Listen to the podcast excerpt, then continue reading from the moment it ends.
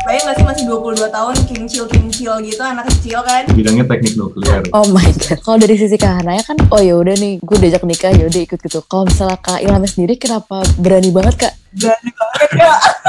Nekat banget. Hai, kembali lagi di podcast tentang luar negeri. Nah, kali ini episode beda banget soalnya kita kedatangan tamu spesial lagi, tapi uh, berbeda karena kita mau bahas tentang berkeluarga di luar negeri. Nah, bisa kita perkenalkan dulu bintang tamunya. Halo, uh, aku Hana. Aku istri dari uh, orang Indonesia yang menempuh pendidikan di Amerika. Kebetulan kemarin baru selesai PhD program. Wow. Coba dong kamu yang kenalan. Kenapa ya, perkenalkan diri? Iya, nama saya Ilham. Uh -uh. Hmm, baru Desember kemarin selesai program PhD-nya dari University of Michigan, bidangnya teknik nuklir. Oh my god. Aku bertanya dari awalnya gitu sih, karena kayak uh, pasti orang-orang banyak pengen tahu juga awalnya gimana sih, apakah Kak Ilham, Maka Hana itu emang berencanakah untuk berkeluarga dua negeri atau kayak karena tiba-tiba Kak Ilham uh, waktu itu gimana sih kalau dulu tuh S1 di Indo dulu atau kayak langsung ke Amerika atau gimana? Oh, aku aku S1-nya di UGM. Ya aku juga. Oh. Karena juga mana juga di Oh, berarti ketemu di sana? Iya. Loh, ya. oh, gak pernah ketemu, gak pernah ketemu sama uh -uh. Padahal sama-sama dari Bogor kan. Tapi kan uh -uh. suamiku nih mahasiswa rajin ya, kupu-kupu banget. Kuliah pulang, kuliah pulang. Main ya. Kuliah pulang. Kuliah main, kuliah main. Ini gak pernah ketemu. Terus uh, aku ketemunya waktu wisuda. Uh -uh. Ya dia wisuda duluan karena dia lebih pintar kan kelihatan ya.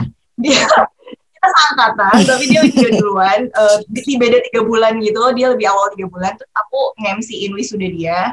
Terus kenalan gitu. Oh. Jadi ya itu awalnya awalnya kita ketemunya pas udah lulus sama-sama terus baru pacaran. Uh -uh.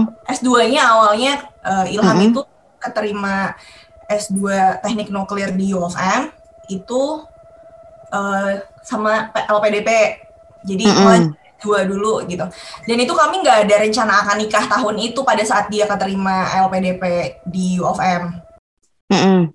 Jadi apa namanya benar-benar nggak ada rencana nikah nggak ada rencana mau berkeluarga karena baru lulus ya iya karena baru lulus banget kan bayang nggak sih masih 22 tahun kimcil kimcil gitu anak kecil uh -uh. kan terus ya udah habis dia keterima terus mulai ada obrolan ikut aja gimana gitu. Terus akhirnya kita mm.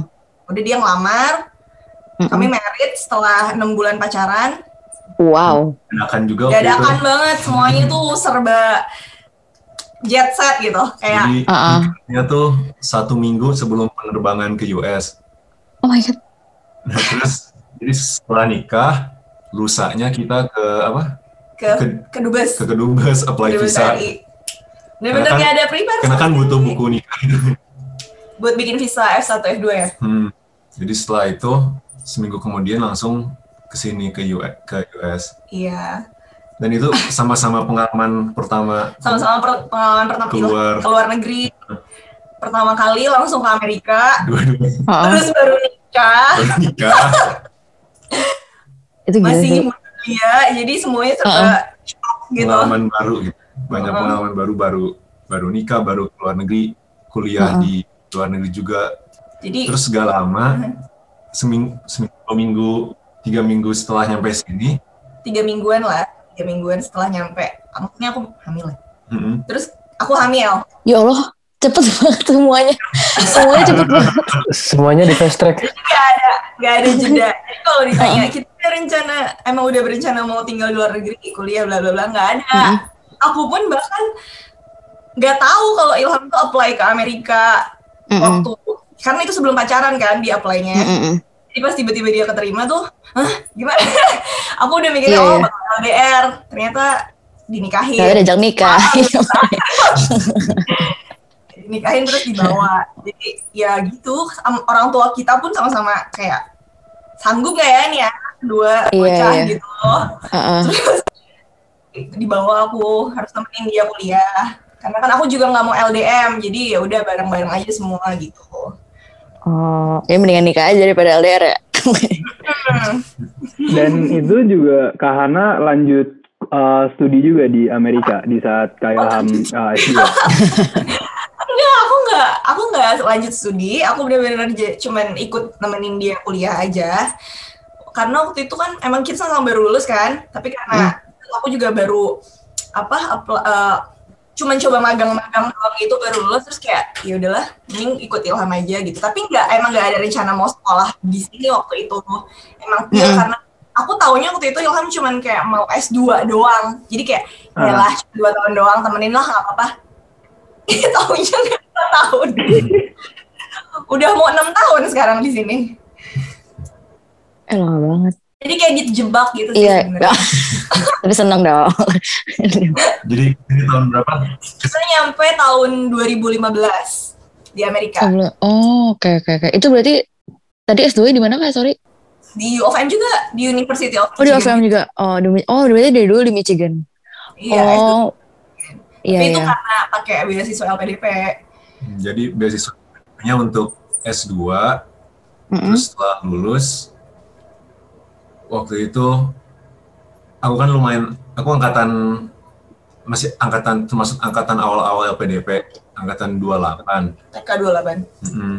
Dan saat itu tuh aku lulus lagi ada transisi dari yang dulunya bisa lanjut S3 sama LPDP langsung mm -hmm. sama harus ada requirement apa lagi harus apply ulang segala macam jadi saat itu tuh belum ada kejelasan gimana caranya kalau mau lanjut studi yeah. jadi karena karena gak ada kejelasan. Akhirnya aku coba cari funding, funding sendiri. Akhirnya ada profesor yang pengen. Ya udah aku di diangkat jadi mahasiswanya. Wow. Ini kayak impian-impian orang gitu sumpah. Iya, impian kelihatannya impian ya. Kelihatannya. Nah ini juga tertanya lagi deh. Uh, berarti kan kak Hana ini nggak ngelanjutin studi ya? Berarti selama enam tahun ini ngapain aja di US apakah kerja kah, atau cuman di rumah atau? Bisa, aku nggak bisa kerja karena semua terhalang visa. Iya, visa, visa kan iya. kan S2 kan, nggak boleh hmm. kerja. Pokoknya banyak larangan ya kalau dependent sama student gitu. Apalagi kita kan international student. Hmm. Terus aku kan karena waktu baru datang langsung hamil, langsung punya hmm. anak, ya udah mantap. Gak, gak ada pikiran mau kerja lagi iya pun aku nggak udah karena emang nggak boleh terus kayak ya udah sejak punya anak aku udah full jadi saya at home mama aja. Kesibukanku mm -hmm. cuma iya full di rumah urus rumah urus anak urus ini bapak bapak udah. Terus gak ada yang bantuin juga kan ya kak berarti? Ya itu itu sih kalau aku nanti harus ngasih saran sama teman-teman yang kira-kira ada potensi mengikuti pasangannya untuk studi gitu nemenin. Uh -uh. ya itu yang bener-bener harus disiapin tuh.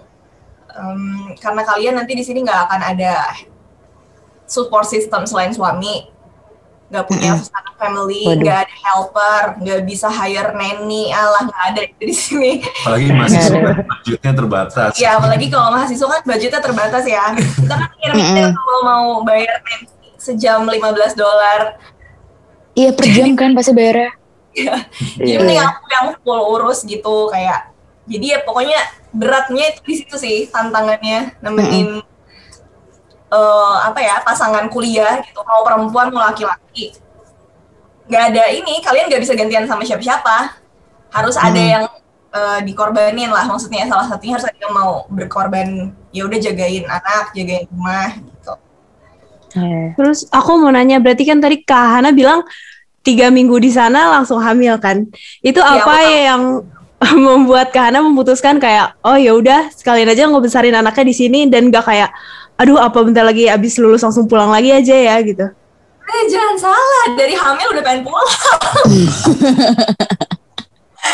Dari hamil kayak kan kayak kebayang gak sih baru lulus kuliah gitu kan masih main-main masih jiwa muda berjolak gitu. Gimana sih? Aduh kayak terenggut gitu. Tapi tapi ya senang.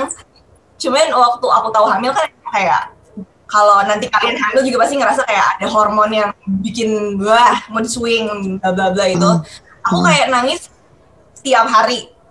Homesick gitu loh gimana sih? Iya iya pulang dulu kalau berantem dikit-dikit ngancemnya aku mau pulang gitu aku mau pulang Indo aku mau pulang Indo itu tuh kayak setiap hari omongannya nggak pernah berubah tapi nggak bisa kayak ngapain gitu udah punya suami masa harus pulang cuman karena pengen hamil dirawatnya sama orang tua kan udah udah nggak bisa gitu kan gitu. Hmm. Jadi aku kan hamil ada suaminya ya, jadi harus dia yang tanggung jawab dan temenin gitu. Jadi ya udah aku yeah, yeah.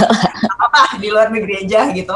Di Amerika berat sih, karena kan kalau kalau orang Indonesia menurut aku sih pasti akan ngidamnya masakan Indonesia. Mm -hmm. Terus aku kan bukan or, uh, bukan perempuan yang bisa masak. Nah itu lebih kesiksa lagi karena nggak bisa cravingnya tuh bakal wujud semua gitu ujian waktu hamil di Amerika tuh itu sih buat orang Indonesia kayaknya.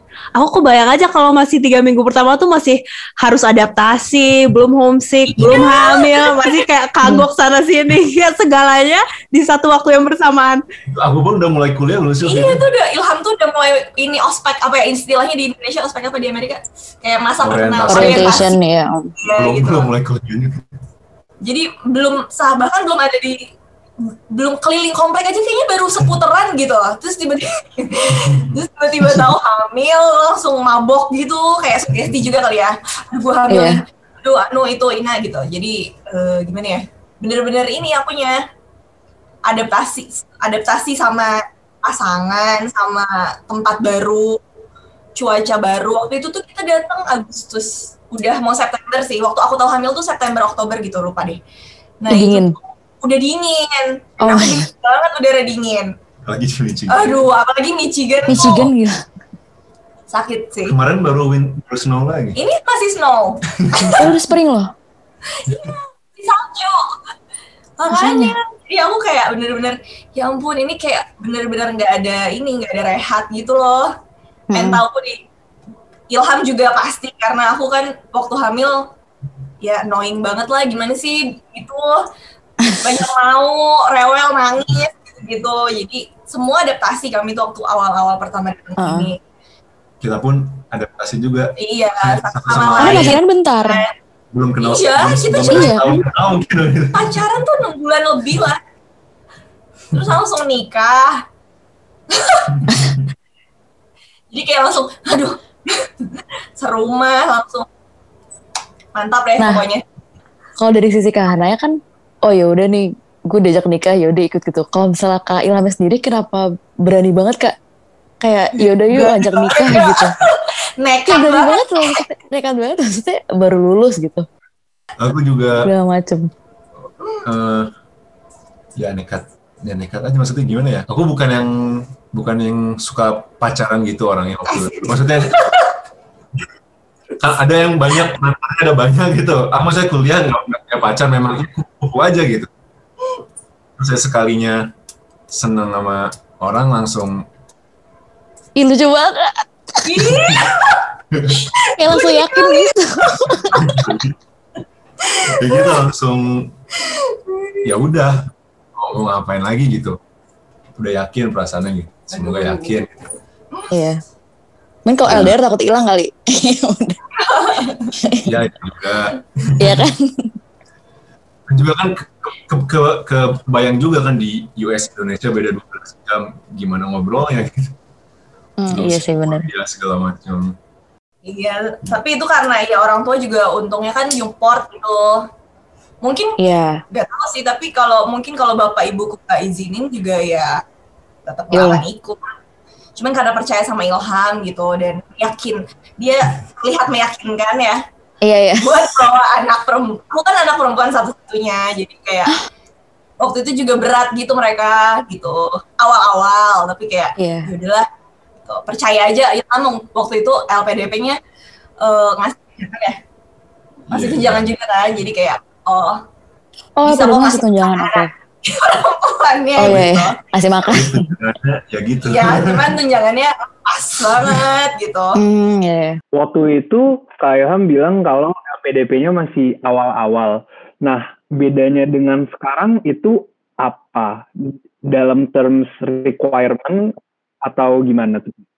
Oh, waktu itu ini kalau yang awal-awal misalnya ada yang S2, LPDP, terus lulus mau lanjut S3, bisa langsung nggak usah kayak udah udah udah awal PDP bisa sampai selesai sampai kelar S3 dibayarin terus gitu dari semua terus di tengah-tengah uh, di, dirubah kebijakannya. Jadi misalnya awalnya S2 LPDP mau lanjut harus apply lagi sekarang. Apply di awal lagi gitu kayak kayak pelamar baru pelamar beasiswa baru.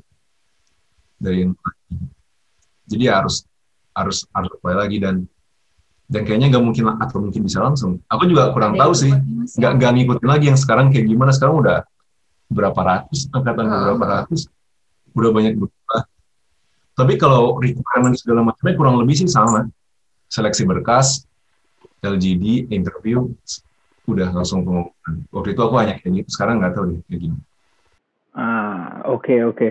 Uh, tadi Kak Ilham bilang uh, PhD-nya di teknik nuklir juga ya? Iya, dari S1 teknik nuklir terus. Kenapa, kalau boleh naik, kenapa Kak Ilham uh, meneruskan studi sampai PhD itu teknik nuklir, nuklir Kak? Dari awalnya, mungkin pertanyaannya kenapa S1 teknik nuklir juga aneh kan? Berarti kalau dari S2 ke S3 teknik nuklir? Ya udah, udah nyemplung di situ, udah di situ. Waktu itu aku cuman, aku mikirnya agak kaku gitu, jadi aku emang senengnya matematik fisika gitu. Jadi pengennya maunya teknik gitu kan. Terus orang-orang mikir teknik yang bagus apa ya? Kan mikir waktu itu teknik yang bagus ITB gitu kan di Indonesia yeah. gitu kan.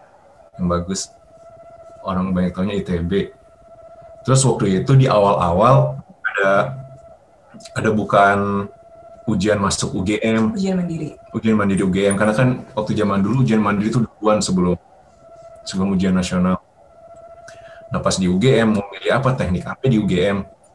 Terus mau dulu mikirnya mau masuk ke ke jurusan yang paling bagus di Indonesia. Jadi jadi misalnya mau teknik mesin yang terbaik ini. Yang terbaik di mana gitu. Pengennya gitu. Nah waktu itu karena mau apply-nya UGM, teknik apa yang UGM nomor satu di Indonesia gitu.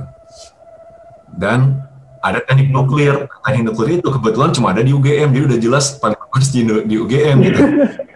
Iya, iya, iya jadi jadi ya udah nggak ada pilihan lagi oh ya udah yang paling bagus teknik nuklir ya udah aku pilih teknik nuklir ah ya oke okay. alhamdulillah keterima ya udah lanjut aja di situ pas masuk S1 teknik nuklir belajar teknik nuklir gimana potensinya tantangannya akhirnya tahu dan tertarik dan senang jadi passion juga ya udah akhirnya di situ terus sampai sekarang uh, aku mau nanya lagi dong satu tentang LPDP kan kalau orang tuh rata-rata bilang tuh kalau LPDP tuh ada kontrak harus balik ke Indonesia ya. Hmm. Itu benar nggak sih sebenarnya? Atau kakak ada nggak kontrak kayak gitu?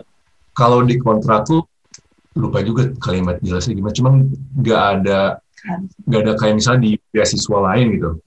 Kadang ada tulisan setelah selesai kuliahnya, selesai, masa studinya harus pulang ke Indonesia 2 N plus 1 gitu misalnya. Jadi kalau misalnya kuliahnya tahun berarti harus lima tahun di Indonesia baru lanjut lagi sama kalau di kontrak nggak ada tulisan itunya, nggak ada harus pulangnya gitu. Setelah lulus harus pulang nggak ada. Jadi, tapi ada tulisannya tetap mengabdi. Aku lupa aja, pokoknya tetap mengabdi di Indonesia atau ketika dipanggil harus pulang gitu. Jadi intinya ya, suatu saat kembali ke Indonesia aja gitu. Tapi memang nggak ada tulisannya pulang atau enggak. Gitu. Gak ada pasti. Kalau di angkatanku, nah ini beda lagi. Mungkin udah berubah lagi dan ada isunya juga hour di LPDP nggak pada pulang gitu ke kuliah keluar nggak pulang gitu kan nggak nggak apa nggak berbalas ya. budi gitu kasarnya ini dirubah per, peraturannya jadi diperketat lagi gitu. tapi kalau waktu aku kemarin lulus S2 aku lapor juga ke LPDP mau lanjut S3 dan didanai oleh profesor di sini. Gitu. dan LPDP ya oke okay, gitu. Aku lulus S3 sebenarnya aku pengen pulang dan suatu saat memang pengen pulang gitu. Dan kalaupun dipanggil aku akan pulang pasti. Cuman dilihat kesempatan saat ini apalagi bidangku kan sangat spesial gitu kan. Teknik nuklir di Indonesia gitu. Jadi bingung juga mau mau mau mau di mana kalaupun aku pulang ke Indonesia. Belum ada wadahnya. Belum belum ada wadah yang pas gitu ya. Dan dan kebetulan juga ada ada peluang untuk postdoc di sini. Aku pun coba apply apply dan ternyata dapat juga postdoc di sini. Jadi dan dan dan tetap tapi tapi tapi mindsetnya tetap, tetap akan mengabdi Indonesia gitu. Jadi istilahnya kalau tentara persiap-siap dulu lah sekarang gitu. Cari network cari ya gitu. Jadi ketika Indonesia butuh udah ada SDM yang banyak pengalaman di luar karena memang memang di sini di sinilah nuklir apa di front. Dan untuk untuk belajar untuk cari pengalaman untuk penelitian ya di sini untuk nyari pengalaman itu. Jadi nanti balik ke Indonesia lebih banyak lagi yang dibawa pulang. Nah berarti Kak Ilham berarti sekarang udah melanjut postdoc, habis postdocnya di tempat aku kan di OSU. Nah, aku mau nanya kak, kan waktu itu kakak bilang berarti kan dari S1 sampai ntar postdoc tuh bakal teknik nuklir juga. Tapi setahu aku itu berarti kalau misalnya udah sampai PhD aja, sampai tingkat PhD aja, itu berarti udah mengarah ke research. Itu bener gak sih kak, apakah kakak pengen ke arah lebih ke researchernya kak, atau kayak gimana? Kalau aku, mm -mm ini kalau S3 memang research karena kan ada mm -mm. karena harus disertasi kan harus harus defense segala macam. Mm -mm. Aku memang kalau aku memang aku sendiri memang senangnya senangnya ngajar aku. Oh. Jadi dari dari dari SMA udah kelihatan bibit-bibit ngajar sepanjang ngajarin orang gitu. ya, mesti, ya, maksudnya, maksudnya senang kalau ada teman bingung dan apa aku senang ya gitu. Kalau aku yeah. bisa gitu. Dan sampai di U of M sama di Michigan pun aku empat empat tahun atau empat, empat tahun mungkin teaching assistant terus gitu. Mm. Jadi, jadi memang kepengen ke sana gitu. Jadi saat jadi faculty, jadi dosen, ngajarin dari nuklir. Uh, kan mungkin kalau di podcast kita udah banyak nih orang yang cerita tentang pengalaman tinggal sebagai pelajar di luar negeri. Boleh nggak sih kayak sama Makahana sedikit ceritain gimana rasanya uh, berkeluarga di luar negeri gitu. Terutama kalau aku sih mikirnya membesarkan anak di sana di kultur yang sangat amat berbeda kan pasti agak ada was-wasnya. Itu gimana menghadapinya? Karena anakku masih umurnya baru lima tahun ya. Hmm. Eh, iya mau lima tahun. Bulan depan, bulan depan lima tahun. Oh iya bulan depan. Iya astagfirullah. Nah, jadi kalau aku selama ini gak ada challenge yang bikin gimana-gimana sih, cuman lebih ke karena dua bahasa. Oh iya. Jadi dulu aku pernah sempet ada concern anakku tuh bakal kayak sedikit speech delay gitu. Hmm. Karena kan dia di rumah full bahasa Indonesia. Terus uh, sering nonton YouTube-nya tapi bahasa Inggris. Terus uh, kalau di luar rumah sama teman-temannya dan aku masukin dia sekolah juga kan dari umur tiga tahun. Nah itu bahasa Inggris juga. Jadi dia uh, kayaknya lama gitu ke mencerna dua bahasa gitu kayaknya agak confused juga kali ya. Jadi lama hmm. ngomongnya gitu. Kayak aku sampai bawa ke speech therapy dua kali. Tapi uh, kata dokter sih itu normal gitu. Jadi kayak emang anak-anak yang dibesarkan dengan kayak anakku gitu, uh, orang tuanya bukan native tapi dibesarin saya di sekolahnya atau lingkungannya pakai bahasa lain yang bukan mother language itu akan kayak gitu sedikit kesulitan. Jadi ya itu jadi kemarin waktu selama ngebesarin anak tuh itu tantangannya menurut aku budayanya ya bagian itunya. Kayak bahasa terus bahasa kayak kebiasaan ya kebiasaan apa ya. Kalau di sini juga kan kayak sama teman misalnya bukan sama teman aku kalau anakku nggak ada kenapa-napa lebih ke aku dan Ilham sih. Kita berdua kan kayak kehidupan sosialisasinya udah bener-bener kayak pasif banget gitu. Mm. kita nggak punya siapa-siapa selain ya kita cuma punya each other gitu loh. Mm -hmm. ya udah aku kayak making friend as adult tuh susah gitu. Ketika mm -hmm. sudah berumah tangga dan bukan orang sini asli gitu. Jadi kayak kita mau ketemu kayak misalnya aku lah gitu. Misalnya aku kan sering dulu sebelum pandemi kan sering banget ke library ya. Karena di situ kan sering banget ketemu kayak ibu-ibu yang punya anak juga gitu. Nah itu tuh canggung gimana ya kagok gitu. Nih gue mau SKSD tapi juga mereka nya individualis banget gitu. Ya ngerti. Ini nggak ada tuh yang best friend banget gitu tuh di sini best friendnya ya paling sama orang Asia sih dan itu pun aku effort banget harus ikut kayak ISL gitu yang oh, iya. yang kelas-kelas program English as second language gitu mm. terus ya itu kalau mau dapetin sesama temen sesama teman sebagai ibu tuh nggak bisa bukan nggak bisa susah susah banget apalagi waktu itu aku belum bisa nyetir ya itu tantangannya mm. juga sih Jadi kalau kalian mau ikut pasangan nih ke luar negeri, mm. harus bisa nyetir. Serius. Bukan. ya tergantung tempat, tapi mostly even ada transport kayak apa school bus lagi public. kayak bis kota gitu kayak hmm. public bus gitu dia juga suka nggak on time kan gitu iya, dan tidak iya, gitu. berbagai tempat gitu iya aku tuh sering banget kayak ada play date apalah jadwal di Facebook wah aku ikutin semua uh-uh. tapi nanti pas lihat tempatnya di mana tuh langsung lemes gitu kayak nggak ada bis ke sana eh. gitu tuh kayak susah banget sih hidup gue gara-gara nggak bisa nyetir. Nah jadi menurut aku skill yang harus di, bisa punyain tuh masak dan nyetir sih gitu. Kayak nyetir tuh ternyata penting kalau di luar negeri kayak gini. Mm-hmm. kalau nah buat buat iya buat mempermudah kayak playdate apalagi aku nggak mm-hmm. bisa. Kita nggak bisa tuh yang namanya selalu bergantung sama suami yang sibuk belajar gitu. Kayak aku banyak banget.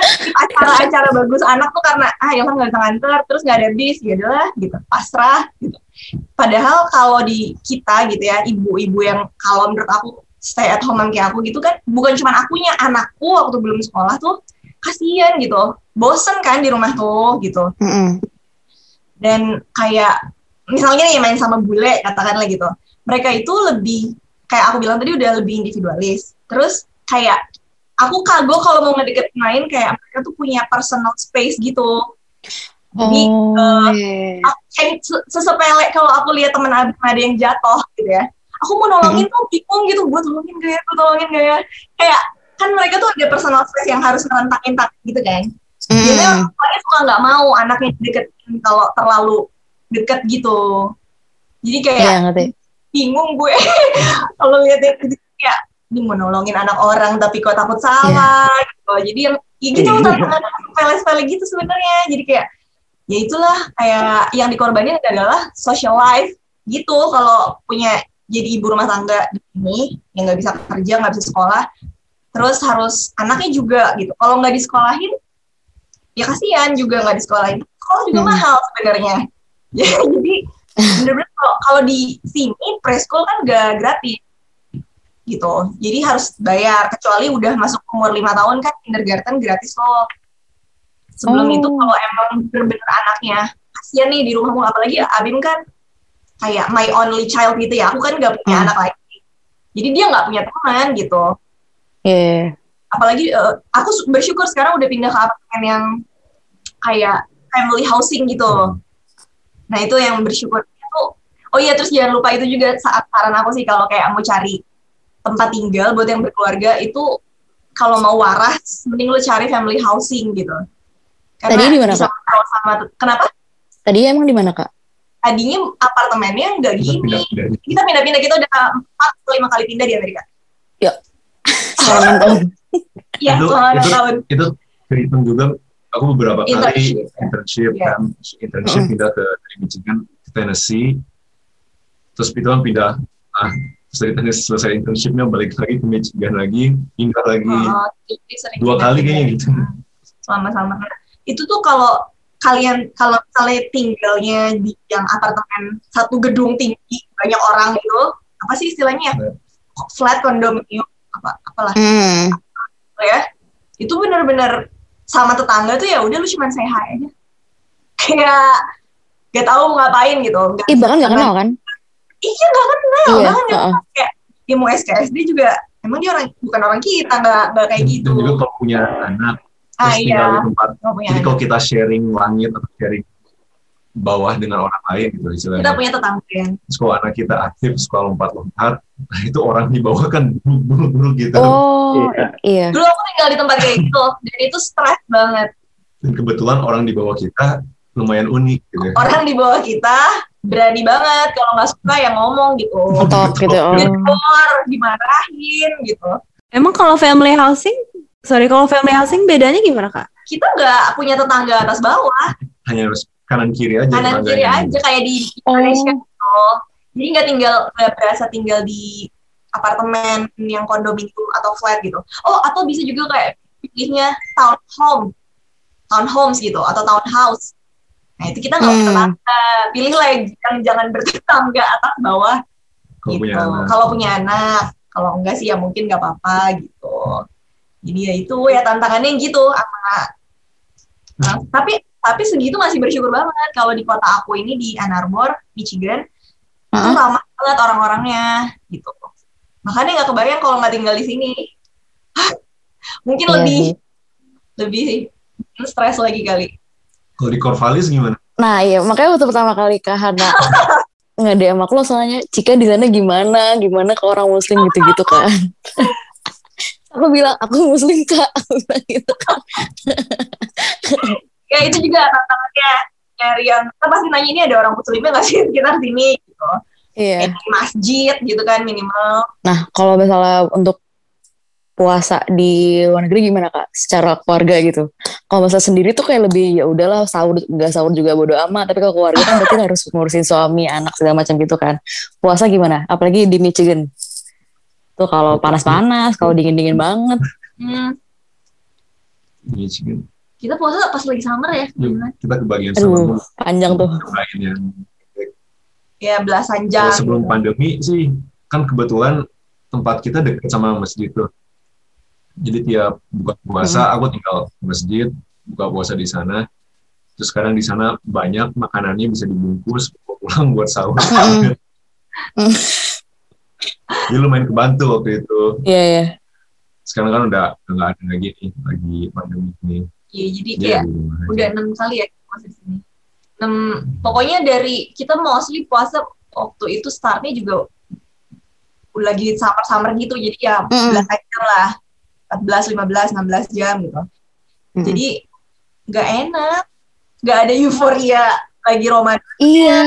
Gak denger azan, gak denger apa kayak gitu nggak ada. Ya takjil nggak mungkin ada kan? Iya, benar temen mau bilang. Iya. Paling buka bareng temen. Iya, gitu. paling itu doang sih. Itu pun susah karena kalau lagi summer, maghribnya kan jam 9. Iya, setengah 10 waktu itu buka puasanya. Buka puasa diomelin tetangga. Buka puasa orang udah pada tidur. Kita baru mau mulai makan masih ngobrol-ngobrol. Ya. Iya serba bingung juga mau di komplek buka puasanya bareng orang di komplek orang tetangga sebelah takut marah buka di restoran udah tutup jam gitu. Oh iya ya? iya di lagi restoran jam delapan jam sembilan udah udah nggak ada yang buka. Jadi gitu ya benar-benar nggak ada. Jadi Ramadan kalau udah mulai masuk Ramadan tuh malah sedih gitu ya homesick iya hmm. Ini gak ada ya Ramadan sama sekali apalagi pas Lebaran kan? Aduh. pengennya kumpul gitu apa gitu kan? Hmm. ya kan? Tapi komunitas so, Indonesia sama komunitas Muslimnya di situ ada gitu kak? Komunitas Indonesia ada permias gitu ya. Permias gitu ada, ada permias Michigan ya permias Govan gitu. Komunitas Muslim juga ada. Tapi mostly uh, isinya komunitas muslim itu uh, ibu-ibu bapak-bapak. Iya pasti ada anak muda. iya kita maksudnya itu kan yang udah pada lama tinggal di Michigan gitu loh. Itu anggota udah ya, gitu. tetapnya. Kalau mahasiswa kedatangan dan pergi. Hmm, kayak kita. Jadi tapi kadang kita juga kita ada pengajian juga ya. Apa ada ya, ada komunitas pengajian juga. Pokoknya semua karena pandemi udah susah. Susah gitu. Hmm. Makin susah jadi ya udah keras makin makin berat itu dari tahun kemarin ya dari pas pandemi benar-benar 2020 ke tahun ini ternyata masih ada juga jadi ya udah gimana lagi? Tapi kita udah hmm. mau pindah kan ke Oregon. Iya. Uh, lebih enak kok. Alhamdulillah. Iya. Lebih enak, oh ini ya. berarti berarti Kak Hana sama Kak, sama Kak Ilham masih di Michigan nih? Belum pindah ke Oregon? Iya masih work from oke. okay. Berarti nanti pindah ke Oregon buat uh, postdoktoral ya? Iya. Itu postdoktoral Kak Ilham nanti bakal ngapain aja tuh Kak? Uh, aku postdoknya tuh di salah satu center center exascale computing gitu. Jadi jadi komputasi simulasi reaksi nuklir berantai di superkomputer. Uh -huh. Ya penelitian aja penelitian komputasi. Nah karena komputasi itu nggak ada nggak ada laboratorium yang bentuk fisik, semuanya komputer. Yeah. Jadi karena work from home aku masih bisa stay di Ann Arbor sekarang. Jadi aku mulai postdoc tuh Januari kemarin. Jadi alhamdulillah bisa langsung lanjut. Oh udah mulai. Udah. udah mulai. Jarak jauh. Jarak jauh. Uh -uh. Karena aku main tanya di sini ngirim ngolah datanya komputer di National Lab di sana gitu. Jadi bisa. Mm -hmm. Jadi sebenarnya nggak perlu ke Oregon juga terus juga nggak apa-apa. Gitu. Jangan gitu. Ini aja. Cuma karena karena nggak kuat dingin, akhirnya pindah ke jadi pindah ke Oregon aja. Karena salah satu. Karena cerita katanya waktu itu waktu itu apa ya? Oh waktu itu tuh Oregon tuh kan jarang banget salju ya. Waktu itu salju terus orang-orang tuh pada norak. Satu hari ya, salju inget gak yang gue bisa sariin itu apa bingung gitu liatnya. Iya kan? Terus karena kayak cik berapa derajat salju? Kayak belasan kak. Palingan sepuluh. Aku minus sepuluh cik. Bilang gitu. Eh sepuluh minus empat puluh ya. Minus empat puluh sih gila nah, banget kan jauh gitu ya aku merasanya kayak waktu nemenin Ilham kuliah gitu kayak eh, perjuangan aku cuman pas winter itu kerasa banget kayak udahan sih tinggal di sini gitu. pengalaman salju pertamanya juga. Iya, aku punya pengalaman buruk sama salju jadi kayak udah trauma gua. Waktu pertama kali aku sama Ilham ngalamin salju seumur hidup itu kan di Amerika ya. Kayak our first snow gitu. Jadi itu aku lagi bunting terus jam ngidam kerupuk, kerupuk, kerupuk kampung yang aci gede itu yang putih. Iya, iya.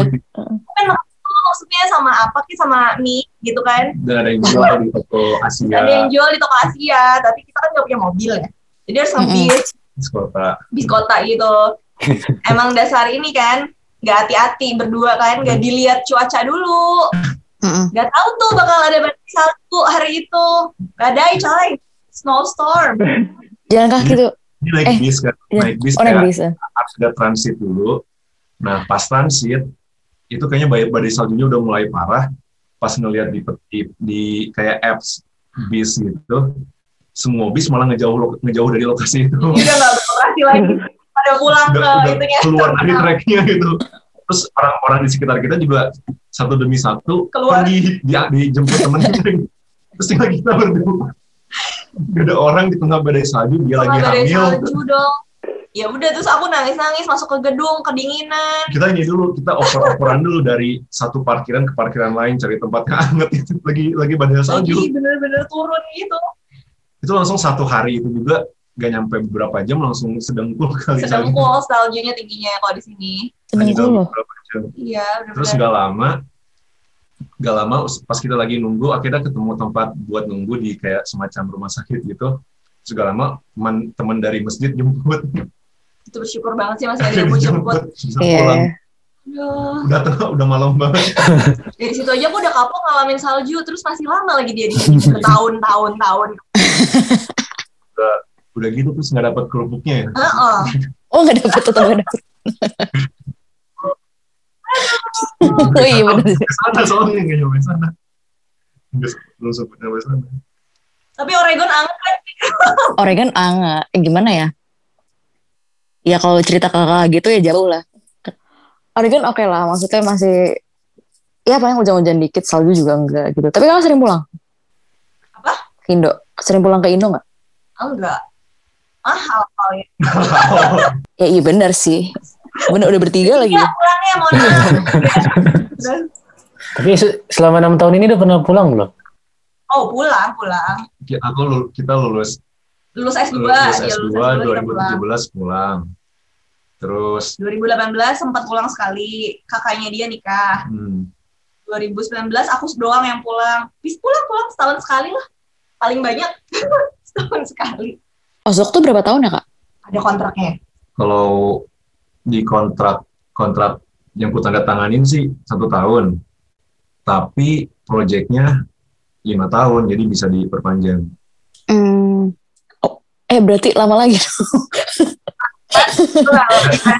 Tapi maksudnya aku udah ngobrol juga sama mereka nya kalau terus akhirnya kalau misalnya aku dapat posisi yang lebih baik di tempat lain, nggak apa-apa keluar gitu. Nggak, nggak ada. Tapi ya cuma cuma ada cuma ada ada tuntutan moral lah gitu. Aku udah mulai project, aku mulai kerja banyak di sana, masa ditinggal gitu. Ntar dia, mm. ntar dia nyari postok lagi, postoknya ulang dari awal lagi kebiasaan lagi dan dengan kerjaan yang udah kulakuin sebelumnya gitu. Jadi pengennya sih ya proyeknya ini dikelarin dulu, terus kalau udah kelar baru mulai lihat-lihat peluang di tempat lain. Uh, berarti postdoc ini benar-benar full kayak kerja biasa ya, seberarti? Postdocnya sih aku jatuhnya penelitian sama mentoring grad student juga. Jadi ada tiga kampus di senternya ada North Carolina, Oregon State, sama Notre Dame. Jadi selain selain riset juga itu juga Tetap ngajar ya mentoring mahasiswa gitu. Uh. Terus kalau ada ada kesempatan ngajar ya kalau ada kesempatan ngajar kayaknya mau coba aku ambil juga di Oregon State di jurusan nuklirnya gitu. Ada kesempatan mau ngajar. Tuh cek yang dosen. Bukan dosen gue. Jauh. Kamu cek teknik nuklir juga? Enggak lah jauh banget ya teknik industri aku. Enggak lah. enggak. enggak. teknik industri aku kak. Oh. Soalnya kalau kalau teman-teman aku di Indo nih kebanyakan kayak cik suka nanya gitu cik lo gak kepikiran apa berkeluarga di sana terus kayak ikut S2 bareng suami. Maksudnya kayak S2 bareng atau gimana gitu kan. Tapi setelah aku ke sini aku malah mikir kayak kayak di Indo aja deh gitu. Nah kalau menurut kakak sendiri kayak tapi pasti sukanya ada kan? Apanya? Yang di Indo aja. Yang di Indo aja S2-nya apa berkeluarganya berkeluarga bareng S2 bareng kan kayak. Tapi iya kalau aku boleh jujur sih kayaknya kalau aku sih salut banget ya sama pasangan yang kuliah di sini. Ya maksudnya hmm orang Indonesia gitu sampai sekolah dua-duanya tuh tuh hebat banget menurut aku.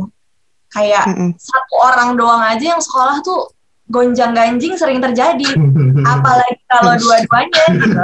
Kayaknya bakal oh, banyak oh, iya, rumah tangga gitu. Jadi aku aku kayaknya gak sanggup deh kalau kuliah juga gitu. Udahlah nggak apa-apa. biar hilang aja.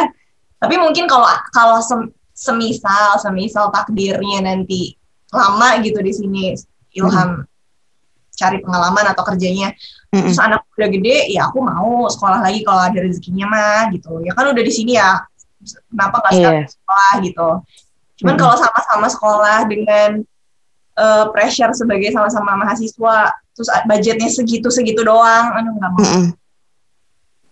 berarti kalau ada yang nanya Berarti kalau ada yang nanya, Kak Hana rekomendasi gak kalau misalnya ikut cepet-cepet nikah terus ikut suami S2 gitu? Wah. Apa salah gue nanti jawabnya. Gak apa-apa kan tiap orang beda-beda. Orang ngejalanin.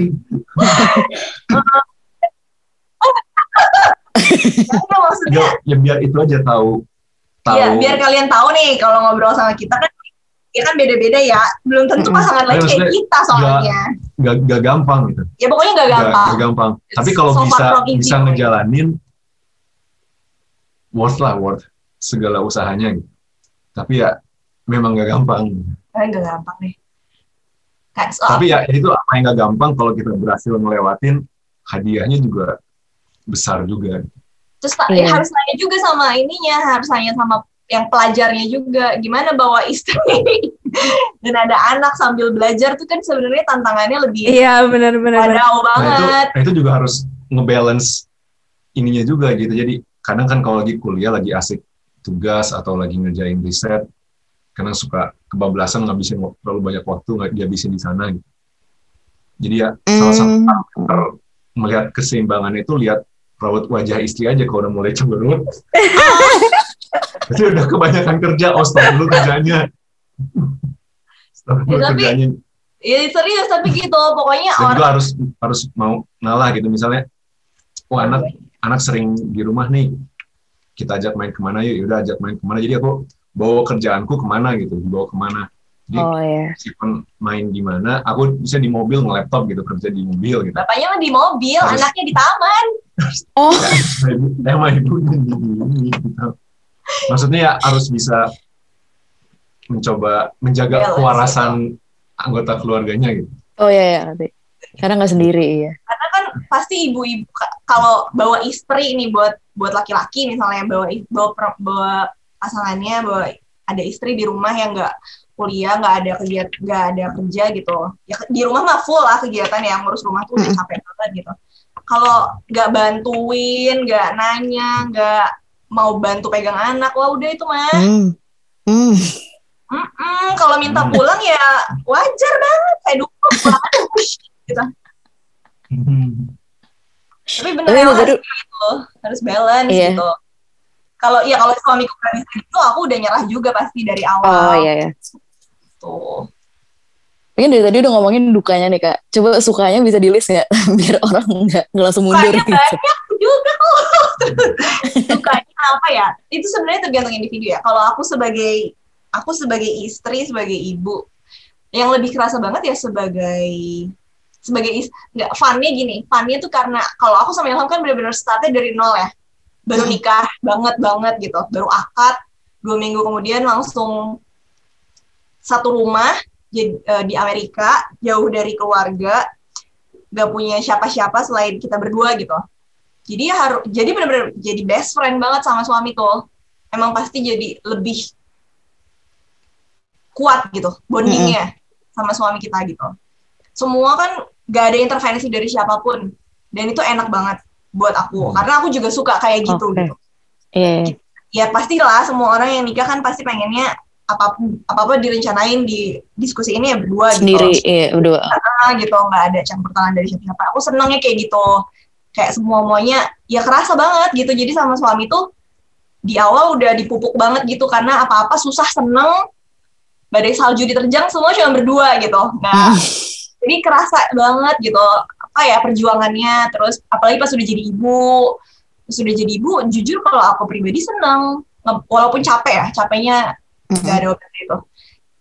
Nggak nggak ada nggak ada orang buat gantian itu parah banget gitu. Apalagi kalau suami nggak ada di rumah gitu. Nah itu kan dukanya. Tapi kalau sukanya aku bisa menerapkan parenting yang cuman aku dan Ilham yang setuju gitu yang nilai-nilainya kita berdua yeah. aja yang anut gitu. Uh-uh. Gak ada yang ribetin apa-apa. Gak ada yang ngejudge. Gak ada yang ngejudge. gak enak, gak ada keluarga, tapi ya di satu sisi enaknya juga itu gitu. Jadi kalau ada apa-apa ya udah urusan kita aja gitu.